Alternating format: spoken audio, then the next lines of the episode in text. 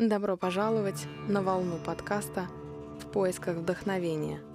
Здесь вы найдете интервью с интересными людьми, притчи, музыку, практики, медитации, выводы и инсайты, которые помогут вам узнать больше о состоянии ясного ума. Спасибо, что с нами.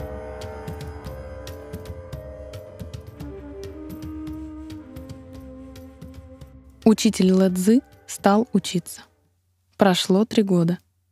И я изгнал из сердца думы об истинном и ложном, а устам запретил говорить о полезном и вредном.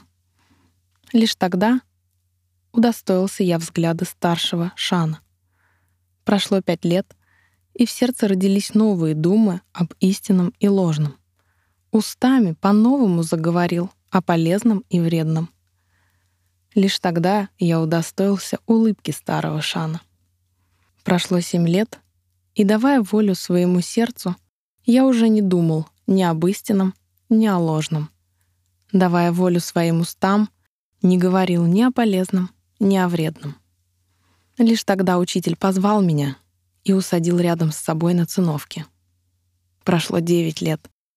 И как бы ни принуждал я свое сердце думать, как бы ни принуждал свои уста говорить, уже не ведал, что для меня истина, а что ложно, что полезно, а что вредно.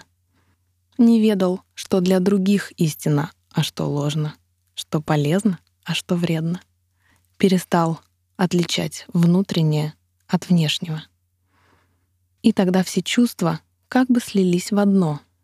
Зрение уподобилось слуху, слух — обонянию, обоняние вкусу. Мысль сгустилась, а тело освободилось. Кости и мускулы сплавились воедино.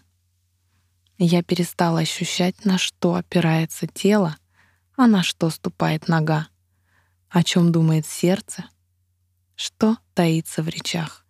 Только и всего. Тогда-то в законах природы для меня не осталось ничего скрытого.